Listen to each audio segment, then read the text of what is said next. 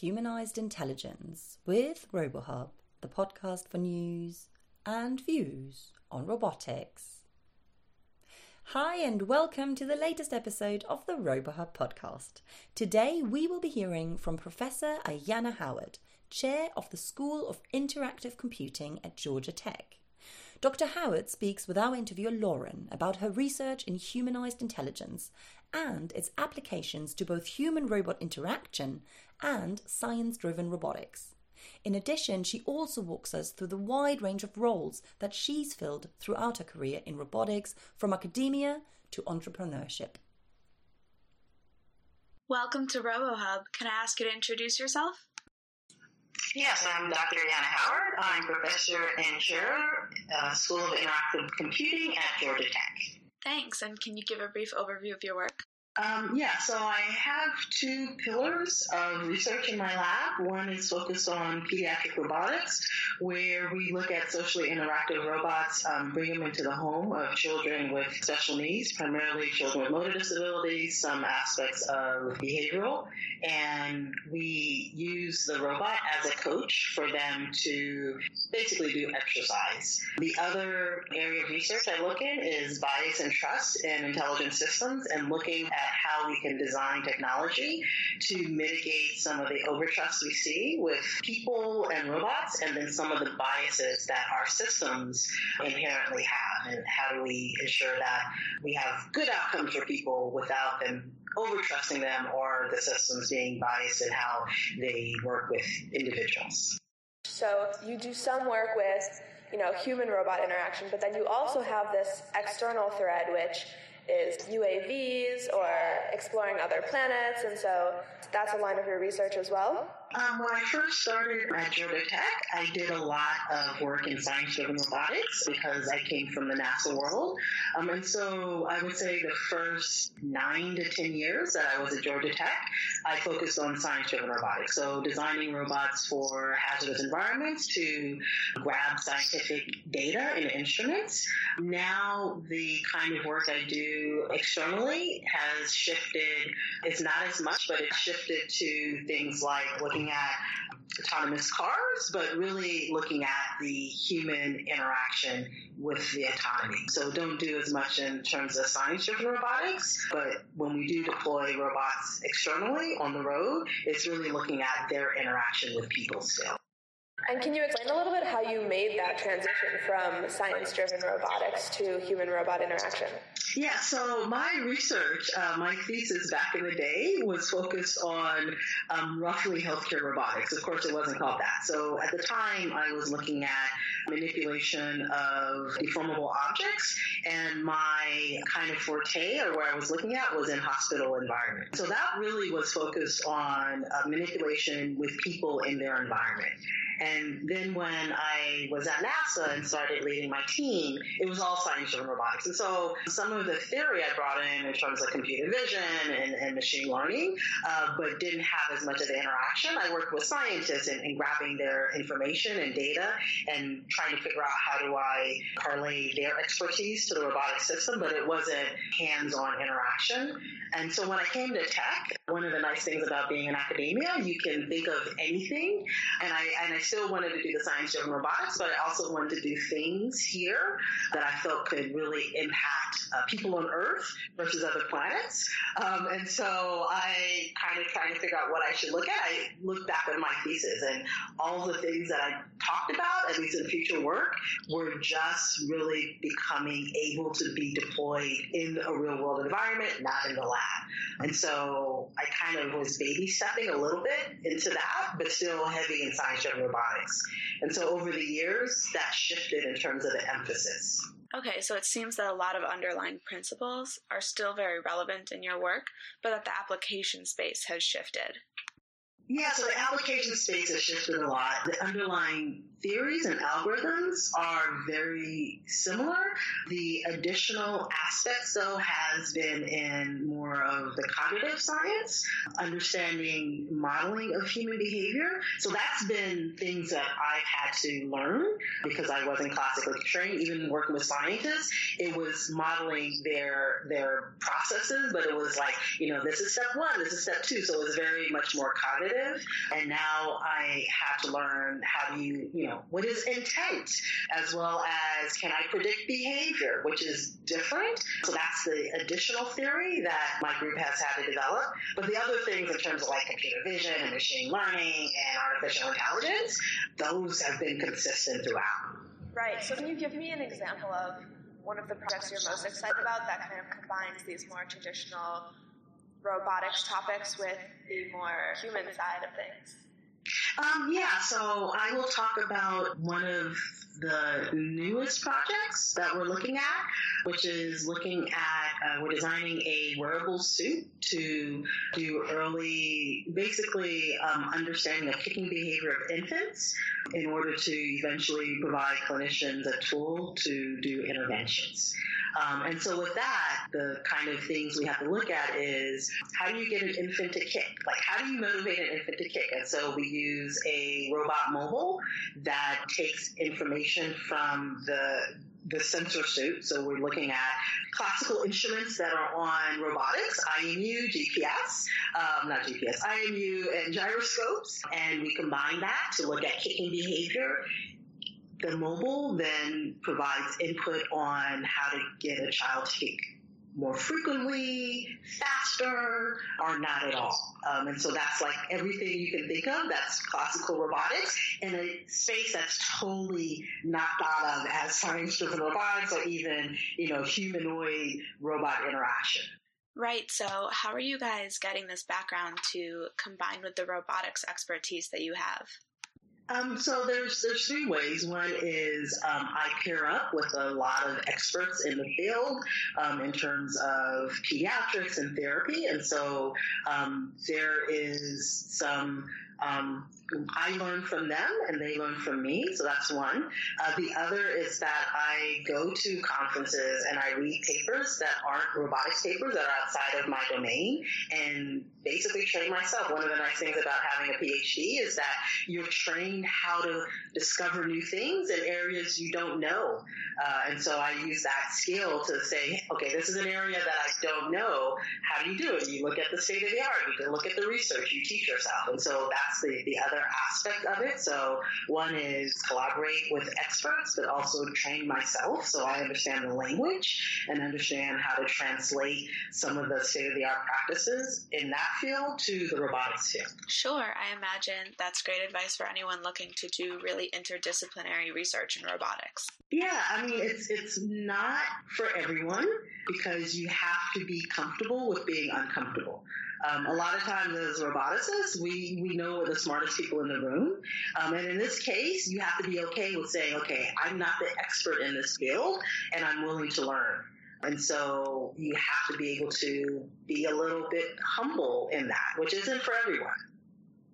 And I would imagine that in addition to informing yourself about the cognitive sciences and, and how your robotics might interact for example, an infant, you also are modeling something about the infant. So you're directly integrating cognitive science and computer science.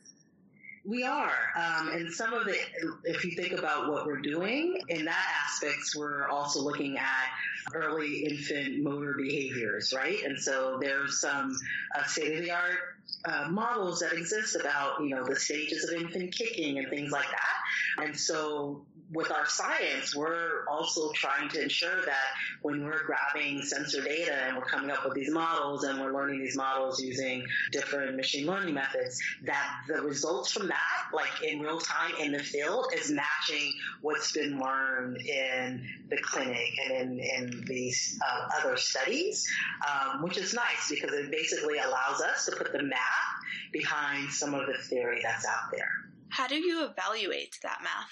Yeah, so we do um, a couple of things. Uh, first off, we use robots to do some of the basic validation. Uh, so what do we do? Uh, we put the sensor suit on robots. Um, now we have truth data about kicking. So we model kicking of the various different types of infant kicking behavior. And then we look at the data and we say, okay, we have the truth. We know the velocity, we know the profile of the kicking because we programmed it. okay, what does our sensor suit tell us and our algorithms and do they match and what's the error? So that's where we start. And then the next stage is because the robot doesn't kick exactly like an infant, we go into the simulation stage where there's a bunch of tools that are out there uh, that allow basically modeling of movements, walking movements, they're, they're basically 3D tools. Um, so then we look at that. Again, we have truth. Uh, let's model also our sensors. And then the last is with actual infants. Sure, and I imagine that helps to mitigate some of the challenges that come with working with such a difficult population. Because I'm sure bringing infants into the lab that day is perhaps not feasible. Uh, yeah, so working with infants, one philosophy we do have is we go into the infants' homes. We very rarely bring our population to the lab. We only do that with adults and students. But one of the things we want to make sure is that our methods and our tools and our robotic devices work in the wild. And the only way you can test that is you actually deploy in the wild, even when it's early on, because if you design in the lab, 100% guaranteed it's not going to work in the wild. I have enough experience to know that now and have known that for a while. And so it takes longer to develop, but at the end, you don't have to go back and try to fix something. And at the end, we can show that it does change outcomes for kids in the wild, in the home, in the clinic, um, in their natural environment. That's great to hear. So you also have a company. I do. Um, I have a company, Zyrobotics, uh, and we focus on accessible um, STEM tools and learning games for early childhood education. And that's based on research that's come out of your lab. Yeah, so uh, Zyrobotics licenses technology from my lab at Georgia Tech, mainly the algorithms, some of the hardware components, um, and they deploy it in primarily uh, parents, school districts, and clinics. How did you decide? You know, you were developing this research. How did you decide that it was at the stage where it was ready to be deployed into a product and a company that could be used by kids in real time? Because so often with with research, you know, we deploy and then we have to take the products back, or we deploy, but you know, it's not quite as robust because we're really looking at some specific research topic. How did you decide to move this from research into a product and a business? Um, actually, circumstances uh, decided. Um, so back in the day, I had a grad student, Hae Won Park, um, and she was trying to decide kind of, you know, faculty, research scientist, startup, um, and there was a program called NSF Core. Um, she's like, you know, I think we should we should go for this. Um, and she had designed for part of her thesis an interface device uh, for um, individuals with motor disabilities. Um, her and a couple of my grad of undergrad students. Um, and so that's what we had put in. And part of that process is that you have to talk to a lot of people. Uh, they call them customers, and through that process came to the realization that there was definitely a need for technology that could be used and deployed for um, special populations. Um, and you couldn't do that widespread in an academic environment. You really needed to have a company to go for it because after a certain point, it's no longer research, it's development and engineering and marketing, right? And as academics, that's not, you know, we don't get grants to do marketing, right? We very rarely get grants to do engineering. We might get it for development, but it's really about research. Um, and so that was the point where either I wanted it to continue and be widespread, or I would just put it in, you know, the lab and we would just use it for the studies. Um, I decided to make a go for it, and five and a half years later, the company's still uh, going strong. Wow! So starting this company really, for you, was a way to bring the research that you saw having such a benefit into the real world and have kind of a longer term impact instead of you know determining the impact and then having to kind of reel back for the next study.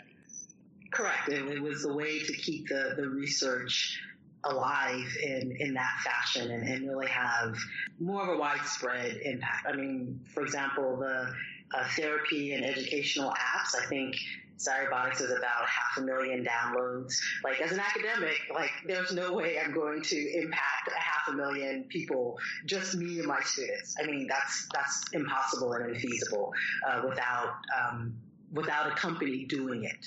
Can you tell me a little bit about what it's like to be both a professor and an entrepreneur? What is the skill set needed to take your work from research to a product?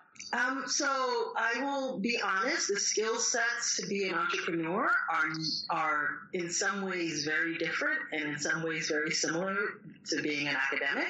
Um, so as a professor, if you think about the labs, we are a type of company, right? We have to raise money, i.e., through grants for our you know team, which is our grad students. Um, we have to think about what our deliverables are. We do have timelines, however long the grant is. Um, and so we do have these things and we have to report out to a sponsor. Um, and those skills are very much the same in terms of uh, doing a startup. But the things that are different, um, as academics, we typically, most of us like fundamental research, right? It's like I have an idea and I design a prototype. Um, the skills are different from going from a prototype to a product, and those are very different skills. Uh, it's the tweaking the last 10% to get it working. It's understanding that sometimes the best technological solution is not the best solution for people, right? It's also understanding that you may, might make decisions based on costs versus anything else. Um, and those are almost counterintuitive to being an academic. Uh, so you have to learn how to be okay with different objective functions. Can you tell me also, from a personal side, how are you able to manage being a full time professor with students who rely on you and also starting a company? What was that like for you? Yeah, so right now it's, it's, it's fairly easy because I don't the products are out there, and so for me, it really is is more my uh, tweaking of okay, what's the next step? What should we do? Um, early on, it was a lot harder because it was um, my thoughts, my ideas, and I. So what I did is I brought a team together that could that was really good at implementation and figuring that out um, because that was a deficit that I knew I had as an academic, as a researcher. Uh, but that was the first couple of years was was quite difficult trying to figure out what's your market. Um, you know, I knew what my market was as an academic. It's quite different in uh, corporate and the startup world. Uh, I had to figure out and think about how do you raise, um, and that's beyond like you know grants. Um, as you know, as an academic, you know the university subsidizes uh, a lot of our um, grants because you know as a student we do a stipend, but that's not market rate, right? Like students aren't making market rate; they're making student rates, and so how do you raise in a startup company when you're having to pay close to market rate or as close as possible. Um, so yeah, those first two years, um, I had to figure out how to juggle and how to balance. Um, and I won't say it was easy.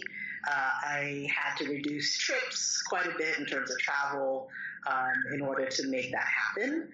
But it, it was it ended up being okay. Um, and a lot of um, why I'm kind of proud of five and a half years. Like most startups, uh, five years is kind of the grail. You fail before five years. That's like that's the standard. Um, and businesses fail because they run out of money. That's what I was told day one. Businesses don't fail because they, you know, don't have a great technology. They fail because they run out of money, period. Um, and why do you run out of money? Because you can't figure out how to raise or uh, you can't figure out who to sell to and things like that. So by taking on this role, you were able to kind of stay in both positions. Correct, correct. Can you tell me a little bit about kind of what your advice is for rising PhD students who are looking to both make a difference in the real world and also be in academia? Because it seems like you you've kind of straddled both worlds pretty well. Yeah. So um, when I was going through my PhD, I, I being an academic was not my career goal. Really? Um, yeah, so NASA they funded my master's. Um, I because I was at JPL, I continued to work at JPL while going through my PhD. Um, so I was a you know full time student and I was a part time JPLer. But you mentioned your PhD research was in human robot interaction as well. So, how did those topics combine? Well, so um, the combination, there was about a 50% overlap because what I was doing at, at JPL was um, using neural networks to do basically train modeling um, for intelligent systems. Um, and so, and we were using elements of computer vision and neural networks. In my thesis, there was a human component, but I was also using machine, ver- machine vision and neural networks. And so that was the 50% overlap in terms of thinking about the theories and inputs and how do you design backpropagation and, and things like that. That was very much the same, very similar. Uh, and then there was the other components that were different. Uh, but it ended up working well. I became a superset of all the things that were involved in robotics and AI. Uh, and so when I started at NASA full time after finishing my PhD in '99, um, basically it was I ran because I'd been there for such a long time. I knew folks. Um, my supervisor actually changed groups at the time, um, and he was like, "Okay, here's your team. This is what I want you to do," uh, which was like fairly young, and people think it was oh, you're so young, you just started working. It's like, no, no, no. Remember, I've been at NASA like for years already. Uh, people have forgotten that I was a student, right? Because I've been there. Um, and so for them, it was like, oh, now you have a degree. We can put you to lead because now you have the credentials to do kind of what you sort of been doing already. Sure. So it's, it's kind of like your research now. You have this great base in computer science and the the technical skills or the technical kind of modeling skills that are required for various different robotics and computer science projects, but because you are, you know, willing to leap into these different fields and learn kind of the interdisciplinary measures, you're able to apply it to a variety of projects. In a, variety of projects. Um, I, I would say in, in, terms of the PhD, what you're supposed to be able to be comfortable with is being able to do that. Um, I think a lot of times though, when you're good at something, even if you get bored, you're like, but I'm good at this. I should just keep doing that. Um, for me, it's always been a, I need to be excited about what I'm doing. I don't necessarily have to feel like I'm good at it because the PhD gave me the skills to eventually be good at it right? And so, and I'm okay with that because I'd rather be a learner like all my life, like learning new things and then being like, oh, I'm an expert in that. Let's move on. Like that process is what excites me. It doesn't necessarily excite me to be like, oh, I'm doing the same thing and this is boring and yeah, I'm good at it, but it's boring. That doesn't excite me. So, what advice do you have on PhD students looking to, as you do, be involved in such a variety of topics? Um, so I would say um, one is figure out which you're interested in, and sometimes that's doing things that you eventually realize you're not interested in.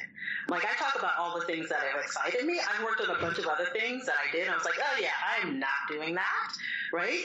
And it was okay. It's like I did it. I would have done it for a year, and I always give myself a year for anything. You know, people don't always bring up the things that were hard along the way. So you know, it's, it's great that you mentioned that.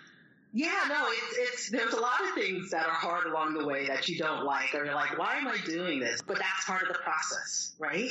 That's one allows you the skill as you continue to evolve in, in your career. That also allows you to start recognizing when to say yes and when to say no, right? It's like, oh no, I'm not doing that because I did that like, you know, five years ago and I hated it. No, I'm not doing that. Versus like, I don't know what that's like let's try it. And I'll try it for a year. And then it's like, oh, yeah, okay, let me add that to my I do not like list. Sure. Well, thank you so much. Thanks for coming on. We've enjoyed it. And thank you so much for the great interview. Thank you. Have a good one. And that's all for today. As always, if you have not had enough yet, visit us at robohub.org forward slash podcast for loads more exciting episodes. And if you enjoy the RoboHub podcast, why not check out our Patreon campaign as well? Our podcast is entirely run by an international team of volunteers from across the globe. Thanks to our generous patrons, we can cover more topics, speak to more people, and cover more events. So if you can spare a few dollars a month, Find out more about becoming a supporter at robohub.org forward slash podcast. We'll be back in two weeks' time. Until then, goodbye.